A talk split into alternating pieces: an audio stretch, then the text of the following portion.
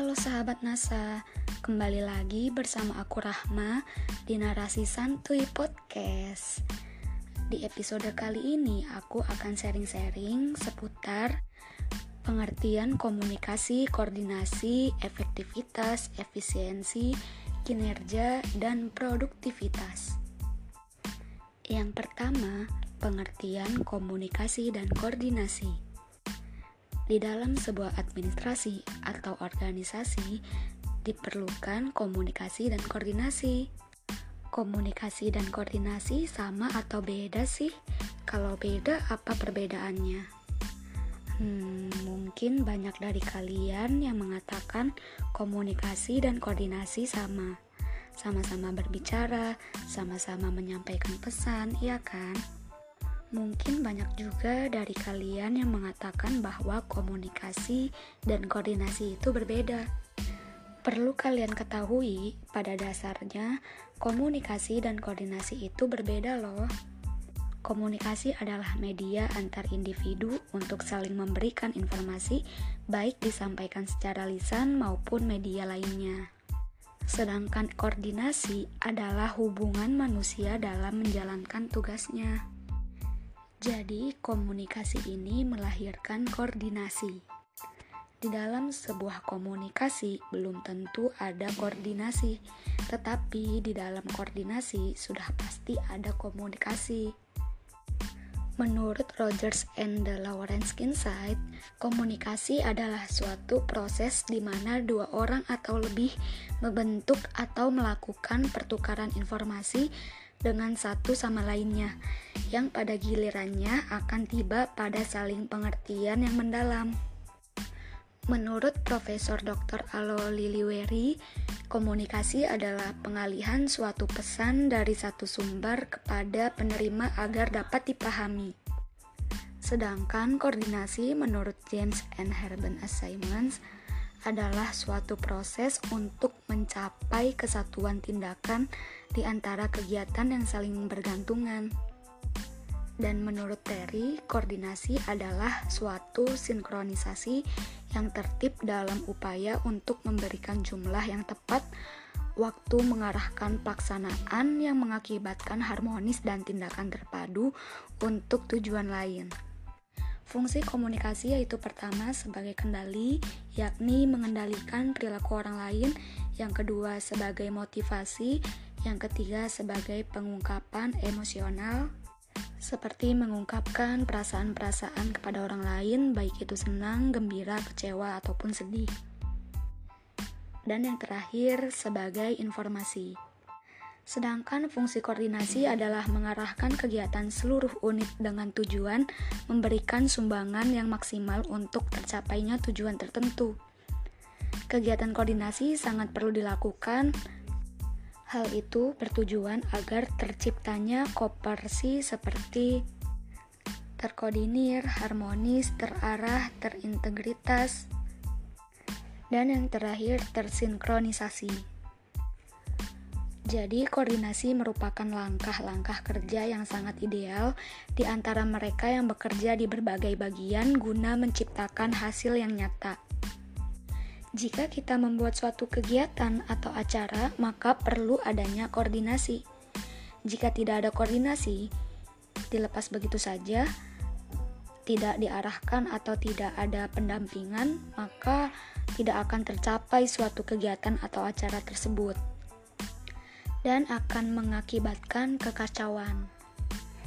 Oleh karena itu, jika kita membuat acara atau kegiatan, maka koordinasinya harus kuat agar tidak miskom dan terjadi kekacauan.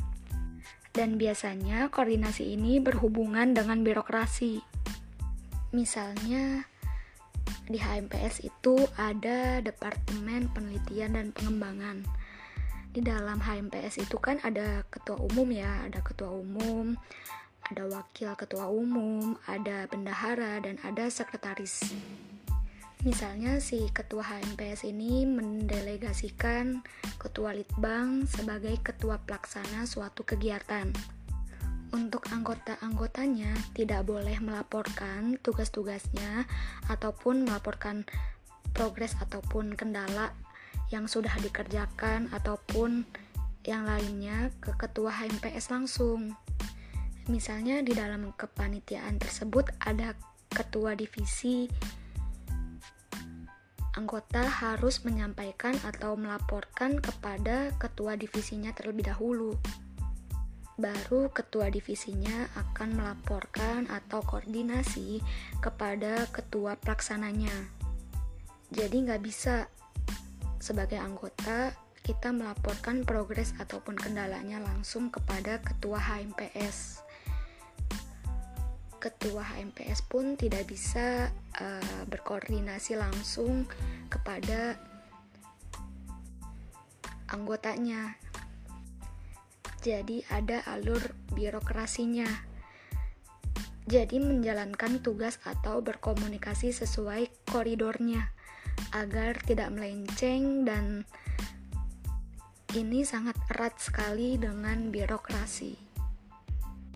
Birokrasi di sini sebagai struktur tatanan organisasi, bagan, pembagian kerja, dan hierarki untuk menjalankan tugas-tugas agar lebih teratur. Birokrasi ini dimaksudkan sebagai suatu sistem otoritas yang ditetapkan secara rasional oleh berbagai macam peraturan untuk mengorganisir pekerjaan yang dilakukan oleh banyak orang. Dalam pelaksanaannya, birokrasi memiliki prosedur atau aturan yang bersifat tetap dan rantai komando yang berupa hierarki kewenangannya mengalir dari atas ke bawah. Selanjutnya, efektivitas dan efisiensi. Konsep efektivitas dan efisiensi memiliki pengertian yang berbeda. Kalian tahu nggak perbedaan efektivitas dan efisiensi apa? Biasanya, efektivitas berbicara mengenai hasil tercapai atau tidak tercapai, tujuan atau rencana yang ditetapkan. Singkatnya, efektivitas menitik beratkan pada hasil tercapai atau tidak tercapai. Jika suatu tujuan tercapai, maka itu dikatakan efektif. Sebaliknya, jika tujuan itu tidak tercapai, maka tidak akan dikatakan efektif.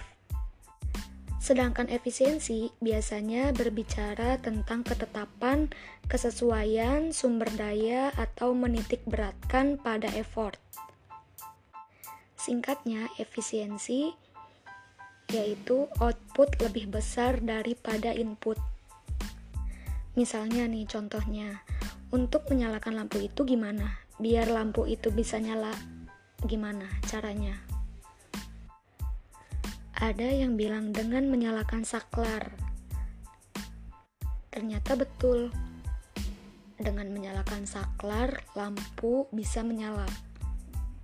Berarti bisa dikatakan efektif karena tujuan untuk menyalakan lampunya tercapai.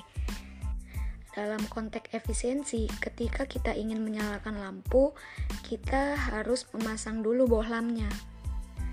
Nah, cara untuk memasang bohlamnya bagaimana? Misalnya ada yang menggunakan tangga, ada juga dengan menaiki orang. Jadi, naik di pundak orang agar bisa memasang bohlamnya ke atas. Dua-duanya merupakan cara yang efektif. Karena dengan dua cara tersebut, kita bisa memasang bohlamnya ke atas dan menyalakan lampunya. Dan tercapailah tujuan untuk memasang bohlamnya ke atas. Tapi lebih efisien yang mana? Tentu lebih efisien yang naik tangga. Karena dengan naik tangga, kita bisa cepat memasang bohlamnya dan dapat memasangnya sendiri tanpa bantuan orang lain. Sedangkan jika kita dengan cara naik pundak orang lain, maka kita membutuhkan lebih dari satu orang untuk menopang badan kita dan sangat membutuhkan effort atau pengorbanan yang sangat banyak. Tadi sudah aku jelasin juga bahwa efisiensi adalah output lebih besar daripada input. Adapun contoh lain, misalnya jika kita mau ke lantai 5, caranya gimana biar kita bisa sampai lantai 5? Tentunya dengan menggunakan tangga atau lift kan? Tercapai nggak kita ke lantai 5 naik tangga atau lift? Tentu tercapai. Dua-duanya adalah cara dan usaha yang efektif. Tetapi dalam konteks efisiensi, lebih efisien yang mana? Naik tangga atau lift? Tentunya lebih efisien yang menggunakan lift karena lebih cepat, tidak capek, sangat menghemat energi dibanding dengan naik tangga yang memerlukan banyak energi atau effort. Jika misalnya liftnya rame, ngantri lama banget buat masuknya, maka lebih efisien naik tangga dibanding dengan naik lift. Karena jika kita naik tangga, maka kita sudah sampai duluan dibanding dengan naik lift yang rame. Dalam konteks ini, efisien juga bisa berkaitan dengan waktu. Jadi, sumber daya, energi, waktu yang digunakan sedikit, maka semakin efisien. Efektif dipandang sebagai usaha yang dilakukan untuk mencapai tujuan. Pekerjaan dinilai efektif ketika berhasil mencapai tujuan sesuai yang telah ditetapkan. Kalian bisa memakai cara apa saja tanpa memperhitungkan biaya, tenaga, atau waktu selama hasilnya sudah sesuai harapan. Sementara efisien bermakna tepat atau sesuai ketika mengerjakan sesuatu sehingga tidak membuang tenaga, waktu, dan biaya. Maka efisien membuat seseorang mampu melaksanakan tugas secara cermat dan tepat. Suatu pekerjaan disebut efisien ketika merencanakannya dengan proses evaluasi, membandingkan kondisi sebelum dan sesudah dilakukan. Jadi, tindakan efektif berarti fokus pada hasil dan melakukan langkah yang benar, misalnya sesuai prosedur, sedangkan tindakan dibilang efisien ketika berfokus pada proses dan melakukan berbagai cara yang dipandang tepat atau benar.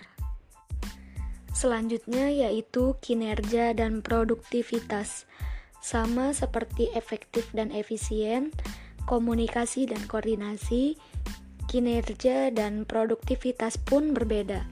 Misalnya, tupoksi atau job desk seorang dosen itu kan penelitian, pengabdian, dan pengajaran. Jika seorang dosen sudah mengerjakan semua itu, ditambah menjadi seorang pengusaha, seorang penulis buku, pendidikannya banyak, maka kinerjanya dikatakan bagus. Sebaliknya, jika ada job desk dosen yang tidak dilakukan, maka bisa dicap dengan kinerja yang buruk atau tidak bagus atau juga tidak efektif karena tidak mencapai tujuan. Dalam Kamus Bahasa Indonesia, kinerja diartikan sebagai sesuatu yang dicapai atau prestasi yang diperlihatkan atau juga kemampuan kerja. Kinerja merupakan perbandingan antara hasil kerja atau output dengan periode atau waktu. Sedangkan produktivitas adalah perbandingan antara hasil kerja atau output dengan sumber daya yang digunakan atau input. Produktivitas berasal dari kata produktif, artinya sesuatu yang mengandung potensi untuk digali, sehingga produktivitas dapatlah dikatakan sesuatu proses kegiatan yang terstruktur guna menggali potensi yang ada dalam sebuah komoditi atau objek. Filosofi produktivitas sebenarnya dapat mengandung arti keinginan dan usaha dari setiap manusia untuk selalu meningkatkan mutu kehidupannya dan penghidupannya.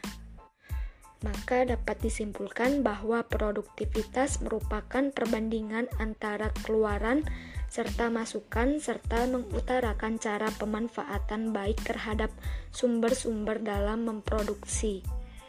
Adapun perbedaan kinerja dan produktivitas yaitu kinerja perbandingan antara hasil kerja atau output dengan periode atau waktu. Sedangkan produktivitas, perbandingan antara hasil kerja atau output dengan sumber daya yang digunakan atau input. Pembagi kinerja adalah waktu yang dibutuhkan, sedangkan pembagi produktivitas adalah sumber daya yang digunakan. Kinerja lebih menitik beratkan pada efektivitas penggunaan waktu, sedangkan produktivitas lebih menitik beratkan pada efisiensi penggunaan sumber daya. Ada 3 tingkatan kinerja. Yang pertama, kinerja individu, kedua, kinerja proses, dan yang ketiga, kinerja organisasi. Untuk mencapai kinerja organisasi yang bagus, maka harus sesuai dengan ADART.